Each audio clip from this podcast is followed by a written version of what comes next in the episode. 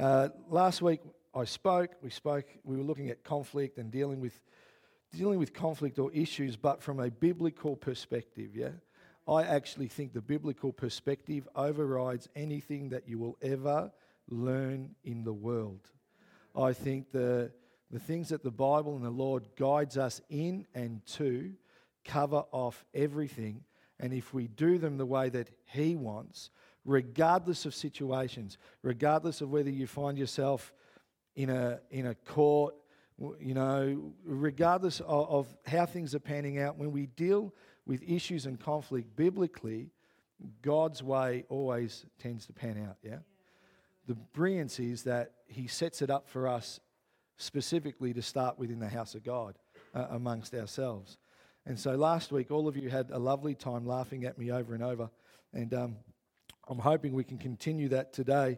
Not so much the laughter, but um, poss- possibly getting through some of the stuff that I wanted to get through last week. Is that all right?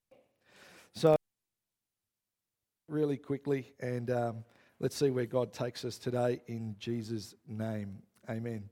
Father, thank you for laughter. Thank you for your son, Jesus. Thank you for his grace, his mercy, his forgiveness. Thank you for the love that's poured so deeply into our hearts.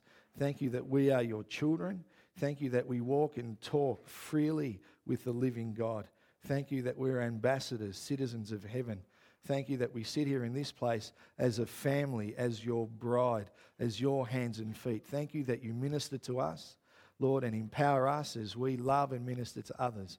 And thank you for the words that you want to share into our hearts so that we can become, with ever increasing glory, more and more in the image of your Son, Jesus. So we thank you for today. And all these people said, Amen. Amen.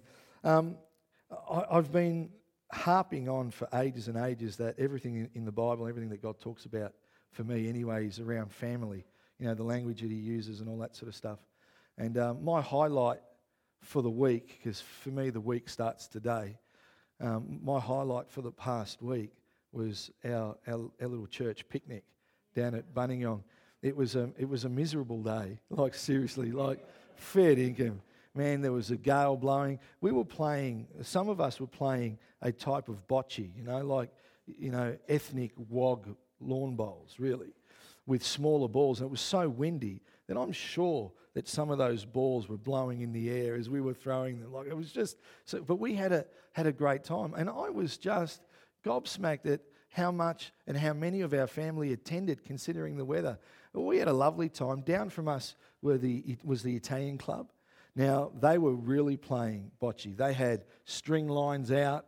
They had a, a, little, a little section that usually gets mowed for them so that they can play, measuring tapes. They were professionals. But it was lovely going over there to say good day, because I know some of them, and to speak to them, and then point over to us, because in the end we had more people than they did. And it was like, see, our, our people were braver than your people. You know, they came, they came out in the wind.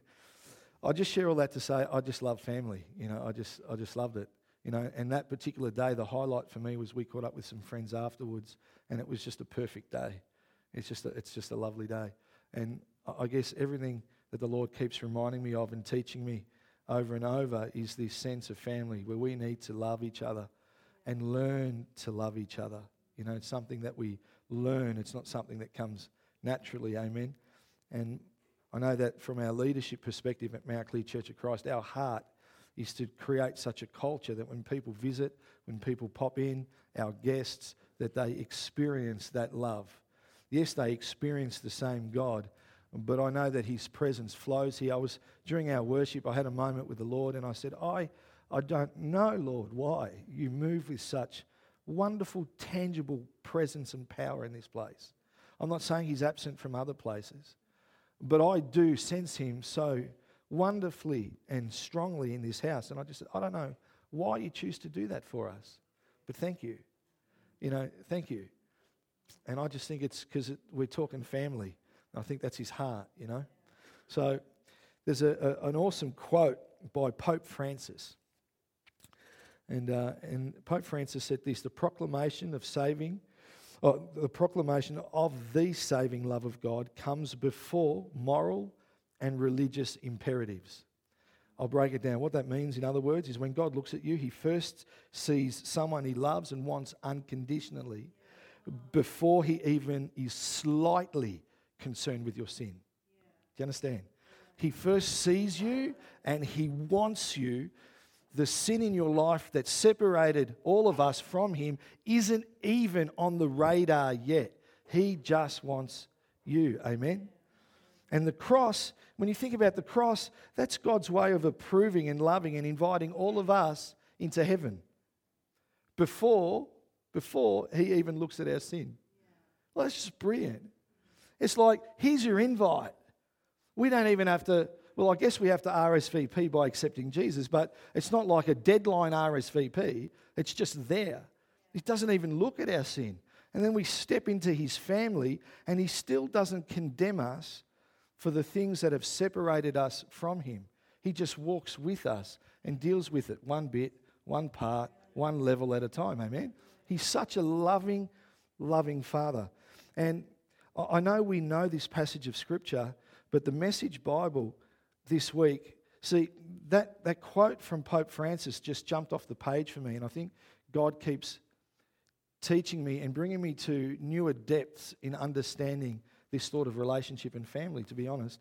And John 3 16 and 17, but the message version, the, the verse 16 is virtually the same, but verse 17 just rocked my world. This is how much God loved the world. He gave his Son, his one and only Son, and this is why, so that no one need be destroyed.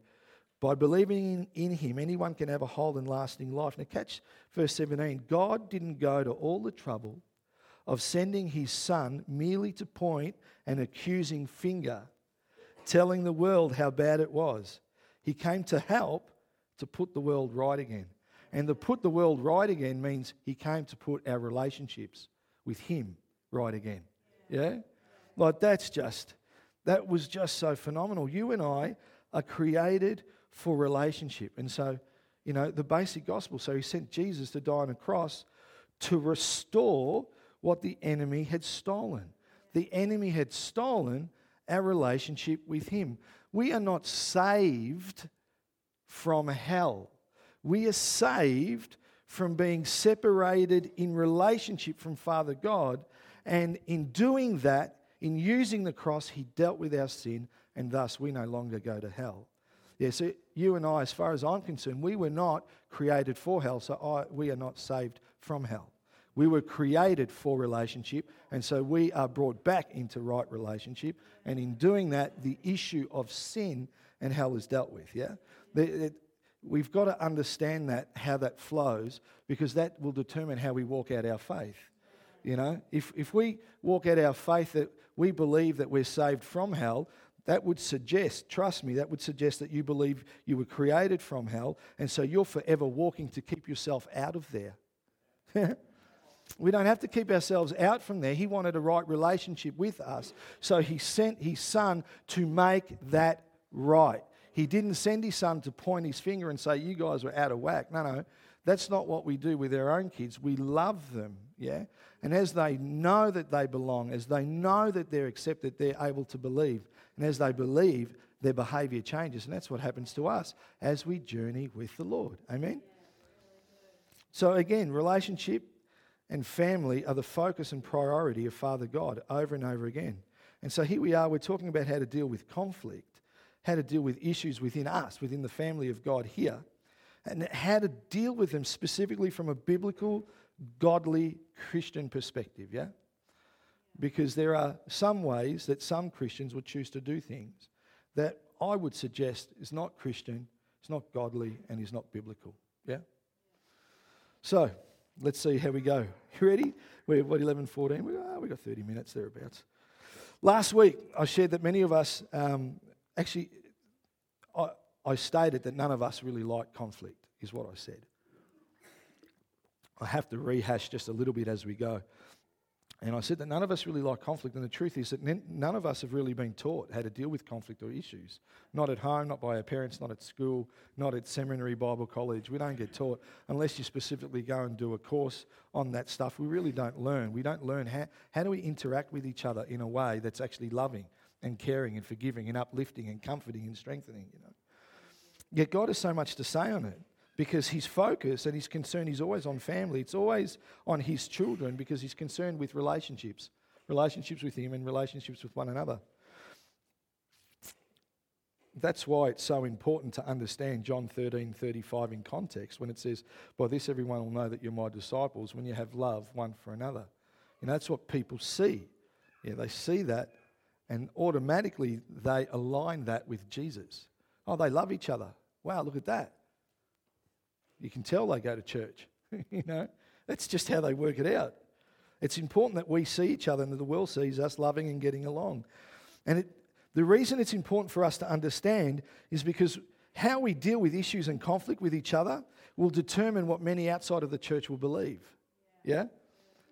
If we can't put aside, as Paul says, the childish things, what about me? It isn't fair, right? If we don't put aside the childish things when it comes to conflict, and start treating each other as children of God with needs, we actually give, you've got to hear this, we actually give non believers around us another excuse to mock Christianity and another excuse to deny Jesus when we stand on what is right rather than standing on relationship always trumps being right.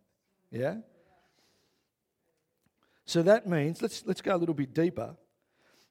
That means for those of us who have not forgiven or can't forgive or refuse to place relationship ahead of and above being right, that means we are the cause for many that never come to Christ. It's a heavy thought, isn't it? Wow, thank you for this liberating message so early on a Sunday. But on the other hand, if we can understand how God works and why He asks us to do things, if we can embrace what Papa desires for us, if we can move in courage and actually trust Him, I love some of the songs that we're talking about that this morning. See, when we're faced with issues, when we're faced with conflict, if we can display God's love, if you and I can respond in a completely unnatural way, right? Because this is not natural. This is supernatural. If we can respond in with unnatural humility, wisdom, and self control, then those that are watching will probably wonder where we got the power to do that. You know, and in fact, I guarantee you, it will open a door for you and I to have a conversation and introduce Jesus. I guarantee you, if we do that. Because that's how it works. That's why it says in 1 Peter 3 I've got verse 15 and 16, but it's really verse 16 I need. But do this in a gentle and respectful way. Keep your conscience, conscience clear. And then get this then if people speak against you, they will be ashamed when they see what a good life you live because you belong to Christ. See, the way that we deal with stuff speaks volumes, yeah? There's a quote by Ken Sande. He's a, he actually deals with conflict in the Christian realm. He's also a lawyer, believe it or not. But he has this wonderful quote that I'll put in the Logos, and it says When Christians become peacemakers, they can turn conflict into an opportunity to strengthen relationships and make their lives a testimony to the love and power of Jesus Christ. You're intelligent people. You know what the opposite of that is, yeah? So last week we were talking about conflict. So let's see if we can run through some of the areas that I think we, we need to, or how to deal with conflict from a biblical perspective. You know, and last week, again, I just got to, I have to touch on this stuff really quickly. Um, I made the comment that it's normal to feel afraid when it comes to conflict. You know, it's, it's normal ever since Adam, ever since Adam mucked up. You know, if you, you read the whole story where he and Eve do, do the deed and they eat the apple. If you choose it's an apple, I believe it's an apple. I think it's symbolic of the Apple phone. No, I don't. Anyway, sorry. Anyway, that's why there's a bite out of the logo. Anyway, but that's, that's for another story. I'm getting into some heresy now. sorry. Oh, just okay, just bring it, bring it back, bring it back to the gospel and get off technology. All right. But ever since that time, yeah, God came looking for them and they were hiding because of shame, yeah?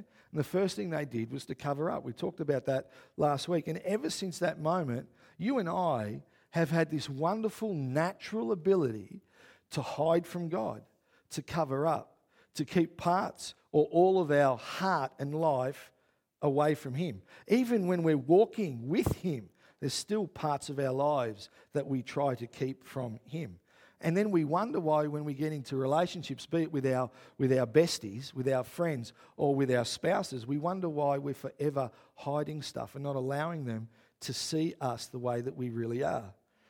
And it's all because of shame. It's all, of, it's all because that, that shame really, that fear is, is really a fear of emotion.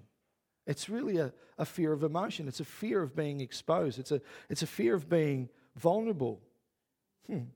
And so they cover it up.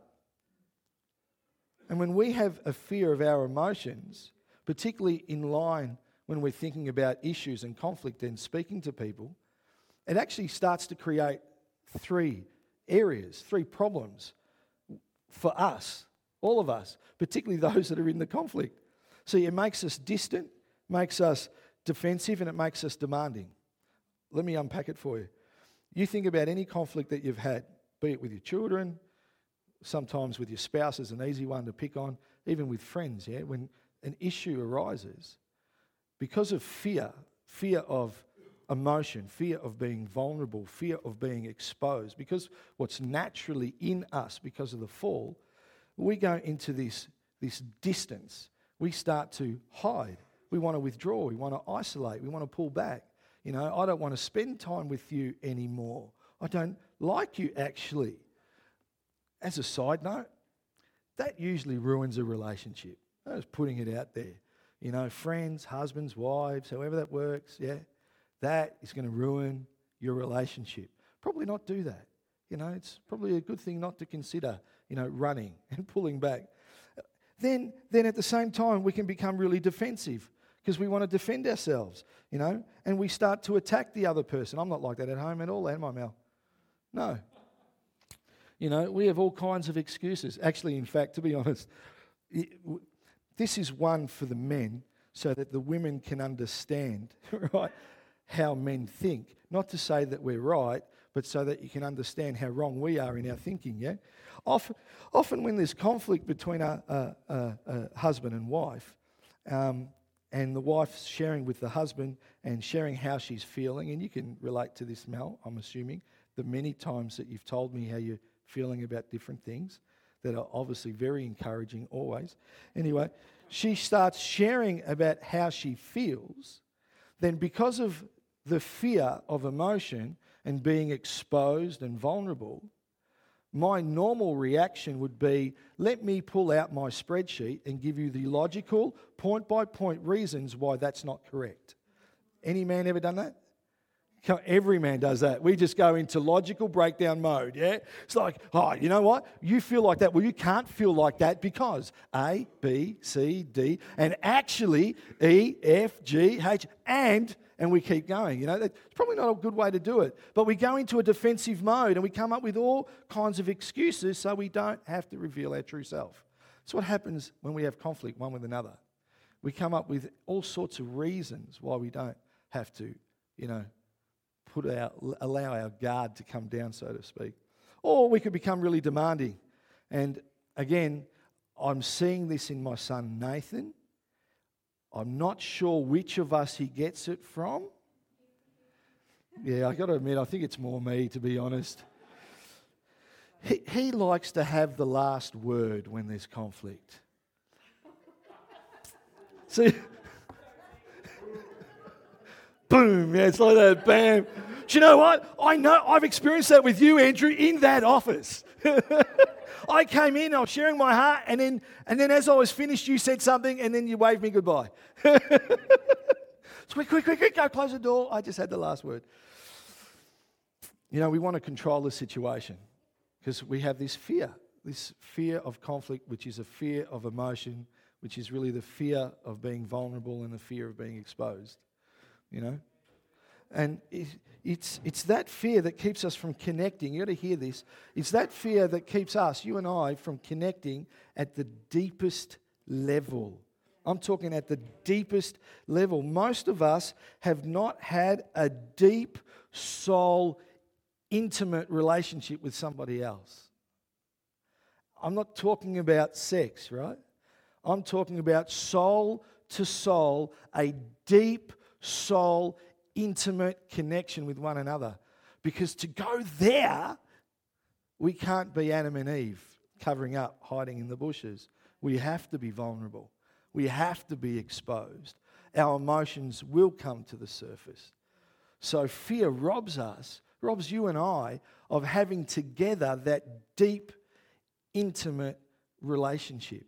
And so you go from church to church, yeah, and people have loved their churches, but they never feel connected. It's a two way street.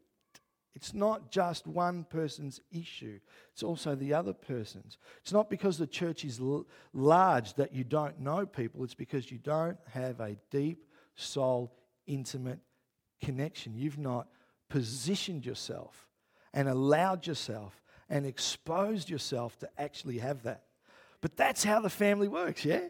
That's how the family of God works. See, the thought of that for me is not what we don't have. The thought of that for me is really exciting for what Father God desires for us and where we can go and what He will do when we're in that place and moving toward that place, the blessings that'll pour out. Because when He can have a family of God that is so so intertwined and loving on each other, children loving children, regardless of size. He will pour out his blessing with abundance, yeah? There will be signs and miracles and wonders because he realizes that we're children that trust him and so he trusts us. Yeah? I love that because I know the journey as a church that we're on. I'm not setting us up against any other church. Every church has its own flavour, its own DNA, its own core values. And they're usually locked up and intertwined in the leadership of that church because their hearts are what come out. The heart for Mel and I and for the leadership of this church is for us to move in relationship and to move in family so closely knitted that there's not conflict. And when there is, we deal with it. So when people come, they feel like they belong. And when they feel like they belong, they receive that love, they start to believe, and God just deals with their behavior bit by bit because they're loved. They're accepted. Amen. I reckon that's brilliant. it's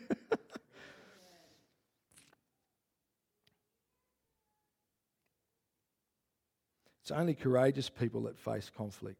And we, I talked about that last week, so I don't want to go down a big road, but it takes courage. It takes courage to, to step up and talk to others takes courage just to, you know, I guess, acknowledge that there's an issue. Takes courage.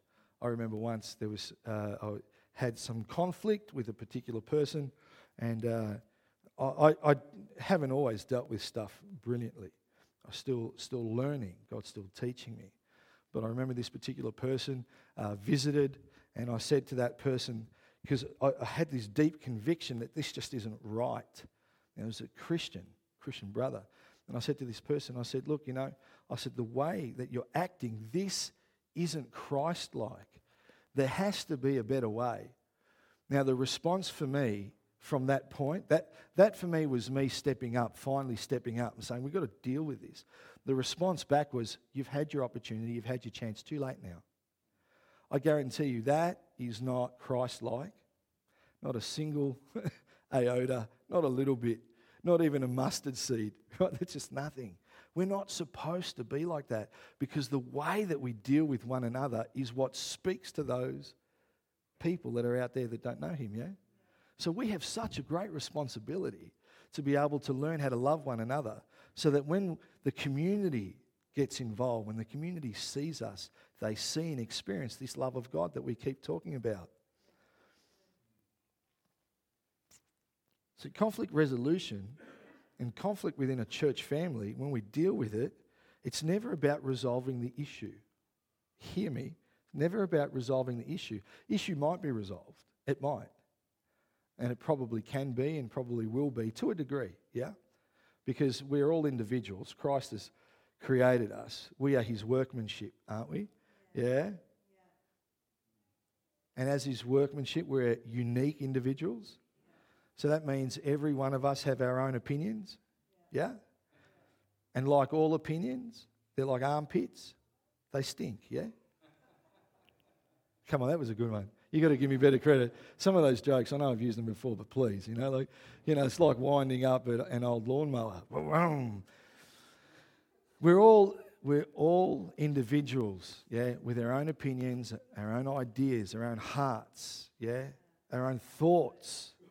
So we're never always going to agree 100%. But we have to understand this that when we're talking about dealing with something as Christians, it's never about resolving the issue, it's always about saving the relationship. Yeah. If that is at the forefront of your mind whenever you're dealing with one another, one another, how can there ever be an issue at the end? How can there ever be an issue at the end if we're setting out with one focus? We're going to save this relationship. We're going to make sure this thing doesn't die. Yeah? There wouldn't even, look, I've been through a divorce. There wouldn't even be divorce. Think about it. Yeah? So, this is really important, especially for parents and grandparents, because our kids are always watching us, constantly watching us.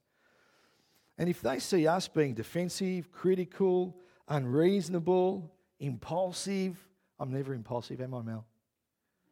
Yeah. Do you know what? I, am glad that you can lie in church. That is awesome. I actually expected her to say, What? You're always impulsive. Like, if we don't deal with things right, if we don't deal with issues with one another right, our kids are watching. What do you think they're going to copy? What do you think they're going to imitate? That's what they're going to imitate, aren't they?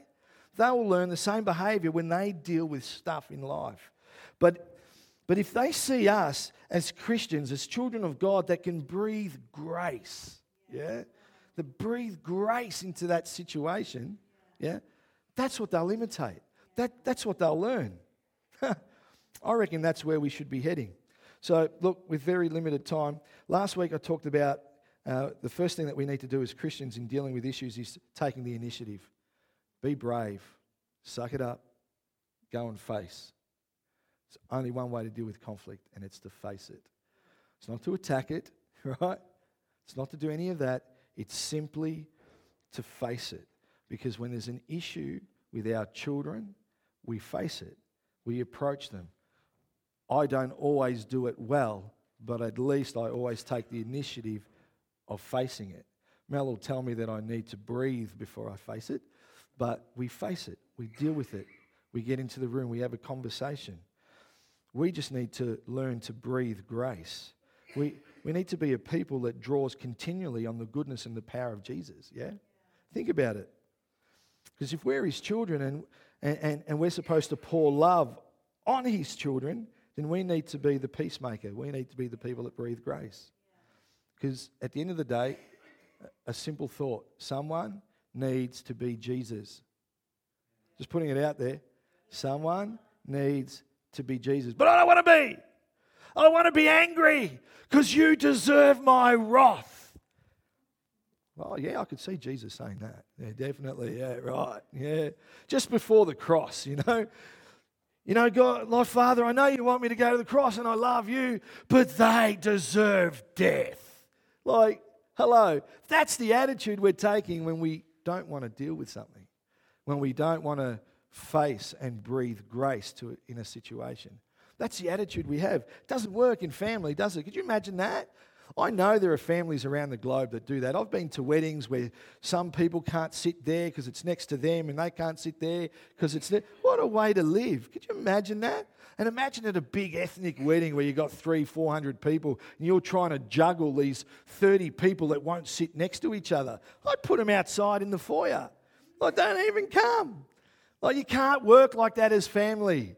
Do you imagine how small your Christmas lunches are get? Matthew 9, 5 9. Uh, you're blessed when you can show people how to cooperate instead of compete or fight. That's when you discover who you really are and your place in God's family. Message version. Awesome. It's awesome. That's how family works, isn't it? That's how family works. That's why it says in Matthew, still in chapter 5, verse 9, but the NIV version of that particular scripture, blessed are the peacemakers, yeah? For they'll be called children of God. You are already children of God. You've got to understand this. I've taught on the Beatitudes before, but when you step into a place where you're a peacemaker, it's like they're children of God. It's now exemplified, yeah? because you're in that role. You're doing that. So we need to bring love, mercy, forgiveness, strength, wisdom into any conflict we face. Because as far as daddy's concerned, as far as papa's concerned, to be reconciled to one another is the most important thing. That's his heart. That's why it says in Matthew 5, in verse 24, leave your gift there in front of the altar. First go and be reconciled to them. Then come and offer your gift.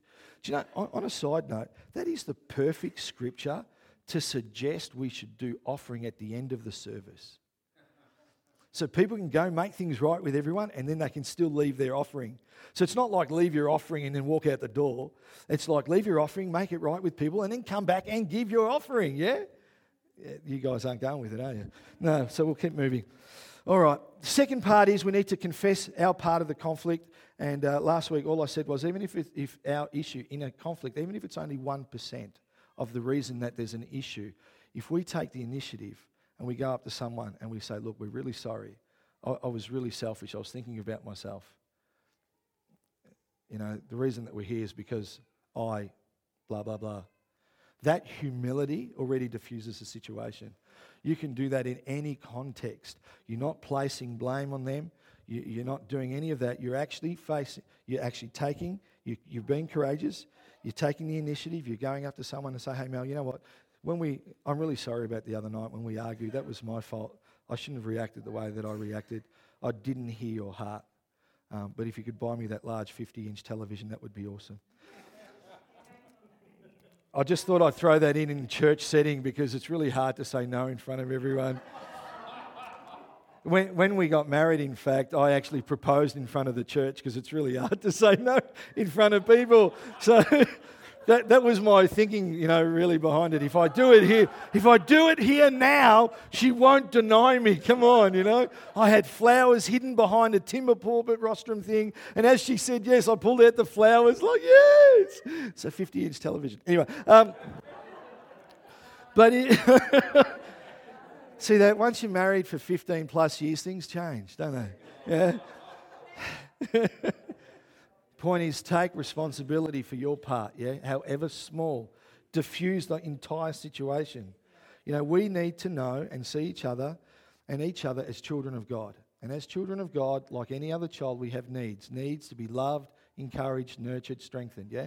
So we take the initiative and we take responsibility. But here's where I want to jump to really quickly. So we need to listen for hurt. There's a saying that says, hurt people hurt people.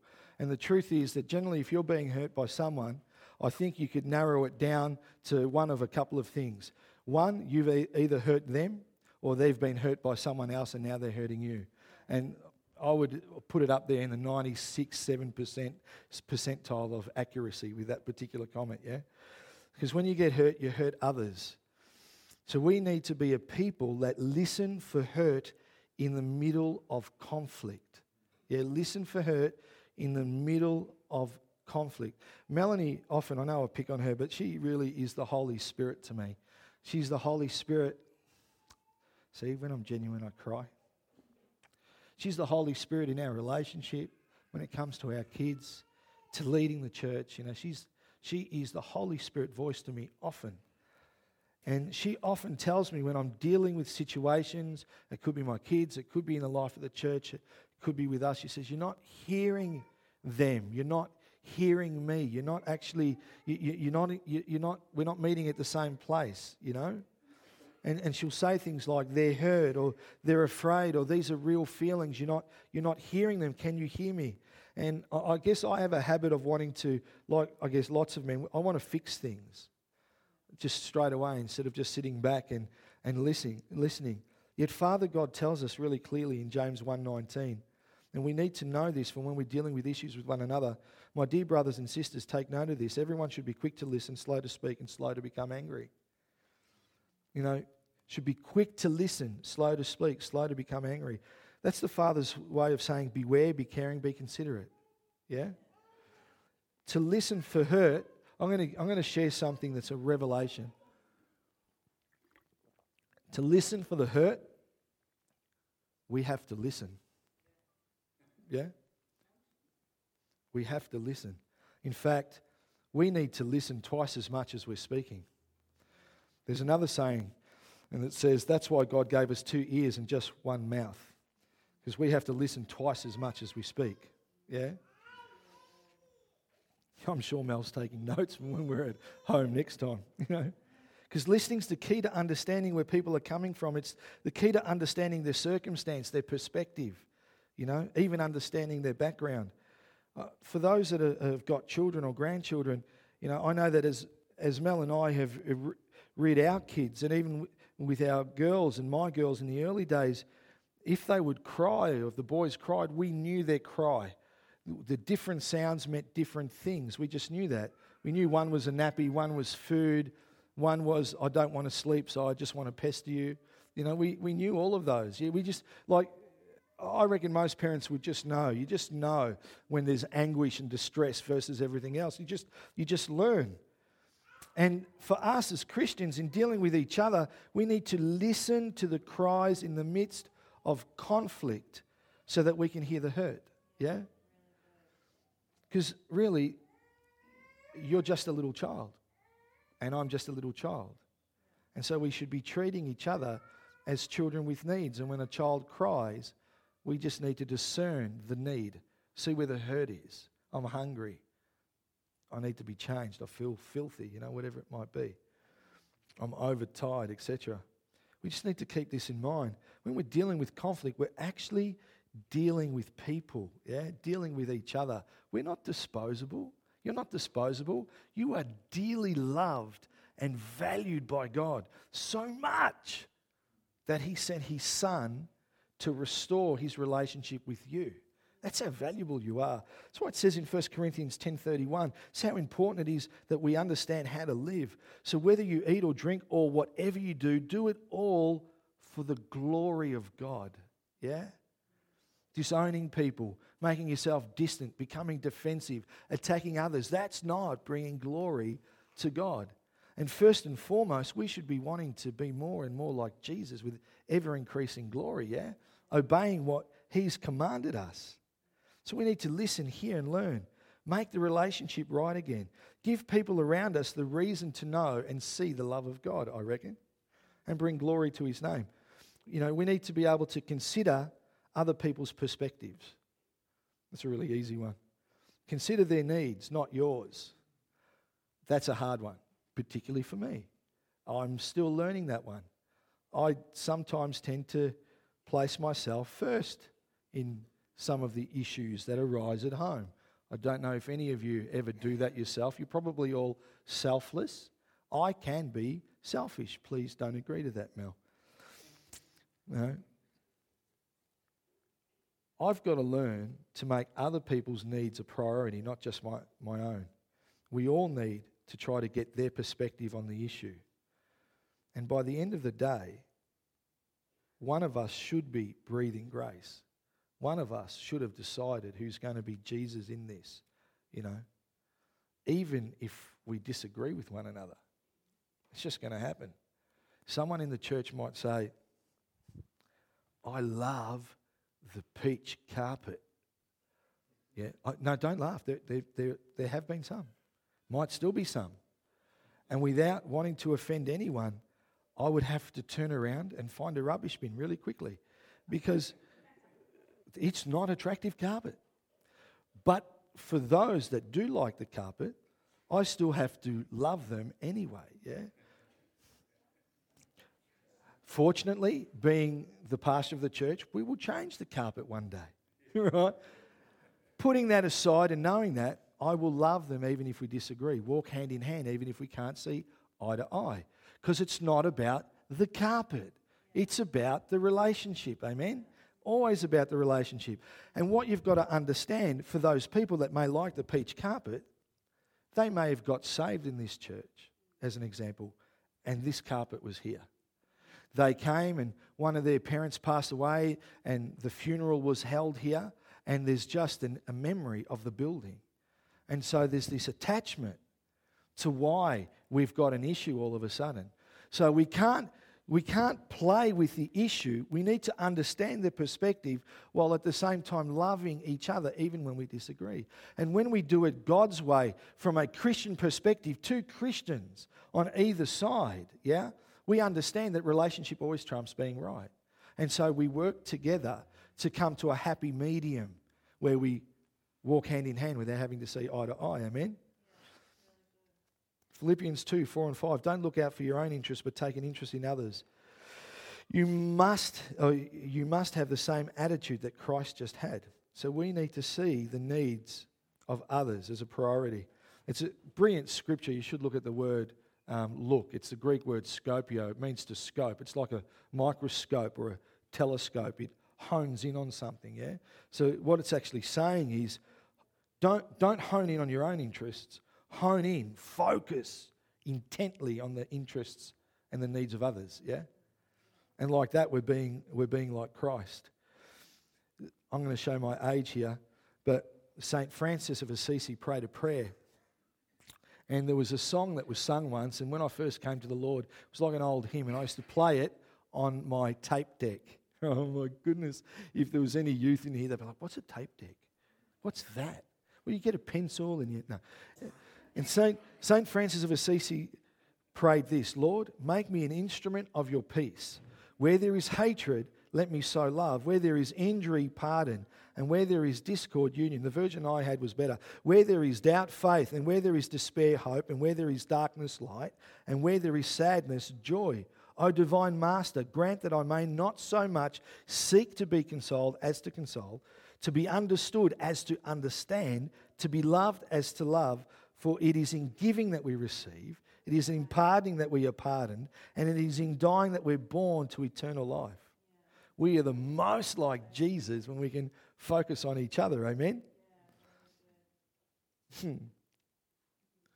I won't read it because of time, but have a look at 1 Corinthians 12 21 to 27. The eye can never say to the hand, Love, but we're all part of the same body and we are all needed. Yeah? Yeah, one can't say to the other, I don't need you. We are all needed. And this is me just sharing what, what I feel like Daddy's been teaching me, learning from him, learning through the Holy Spirit, learning from my wife, learning. You know, we need to be people that are able to. T- Why don't we stand? Because I'll finish with this because I'm looking at the time and it's getting there. We need to be able to speak the truth gently, yeah, with one another. Sometimes we have to share truth. That's what we do.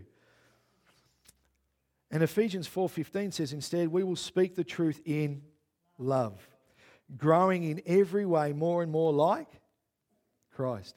So if we don't speak the truth in love, what's the opposite of that? We're not growing like him, are we? Not even close. So we're, never we're not supposed to use the truth like a cricket bat. It doesn't work. Or even a baseball bat. That doesn't work. You can try, but you can't beat someone into submission with the truth. We need to use truth delicately, thoughtfully. That's why it says in Proverbs 12 18, the words of the reckless pierce like words, but the tongue of the wise brings healing. Yeah? We've all been hurt by words, and we can never get our point across by being cross. Yeah? We can never get our point across by being cross. I'm sure I shared it last week, but Mel picks on me all the time when I'm dealing with the children. Say it in love. Say it in love. Didn't sound that like you were loving them then. Say it in love. Say it with love. Don't say it while you're angry. I'm not angry. now, Samuel. but again, I understand it's not you, it's all me. Rick Warren has a quote that says, You're never persuasive when you're abrasive. I love that. You're never persuasive when you're abrasive. People change faster and easier when the truth is wrapped in love. So we need to remember that we're children of God. And just like I won't swear in front of my kids and I try not to lose my temper or be impulsive in front of my children, we need to be the same with one another. Amen? Like it's really quite simple. Look at the person next to you, whoever it might be behind you. You are called to love on them. Yeah? Like, Look at someone that you don't like. No, no, don't do that. like, then they'll know. Don't do that. Oh, my goodness.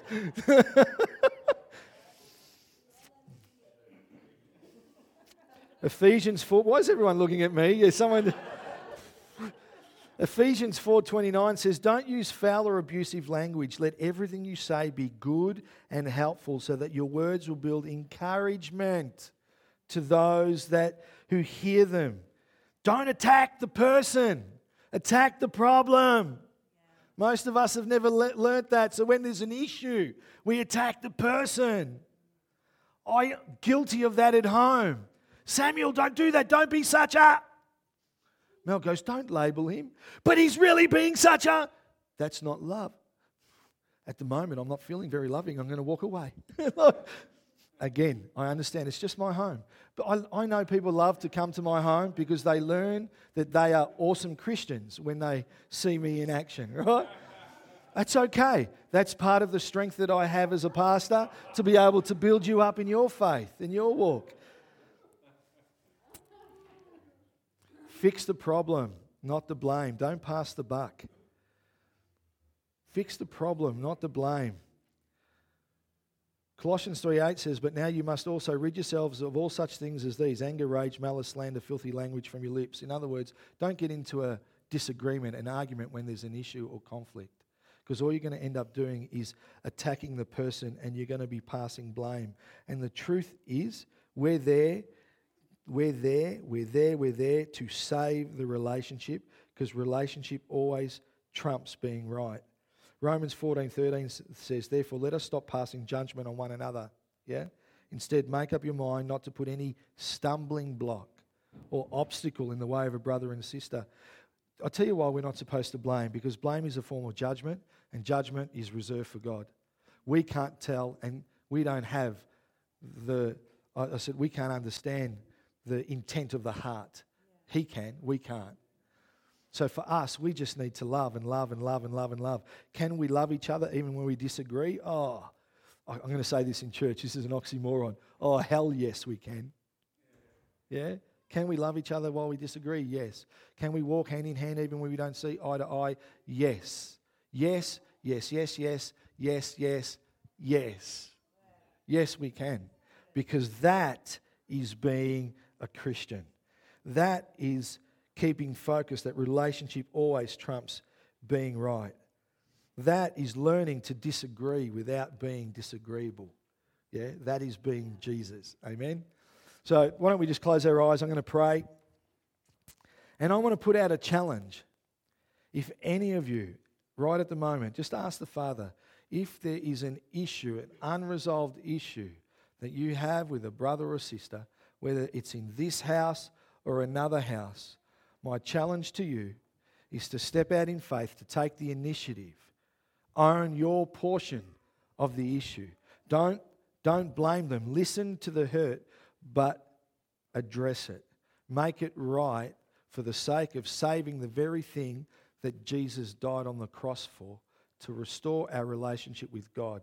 And so the challenge is to keep and restore your relationship with one another. So, Father, I just thank you, Lord, for, Lord, your word. I thank you for your teachings. I thank you for your son. I thank you, Lord, for the laughs that we can have even when things are confronting. I thank you, Father, in everything. As you speak to us, as you teach us, as you lead us, as you guide us, we are becoming more and more like your Son Jesus with ever increasing glory. Father, we are expectant as a people. We look forward to the next level of strength that we'll walk in. Father, the next level of glory that we'll experience. And we just continue to say, Have your way in our lives, Lord Jesus. Have your way. And all these people said,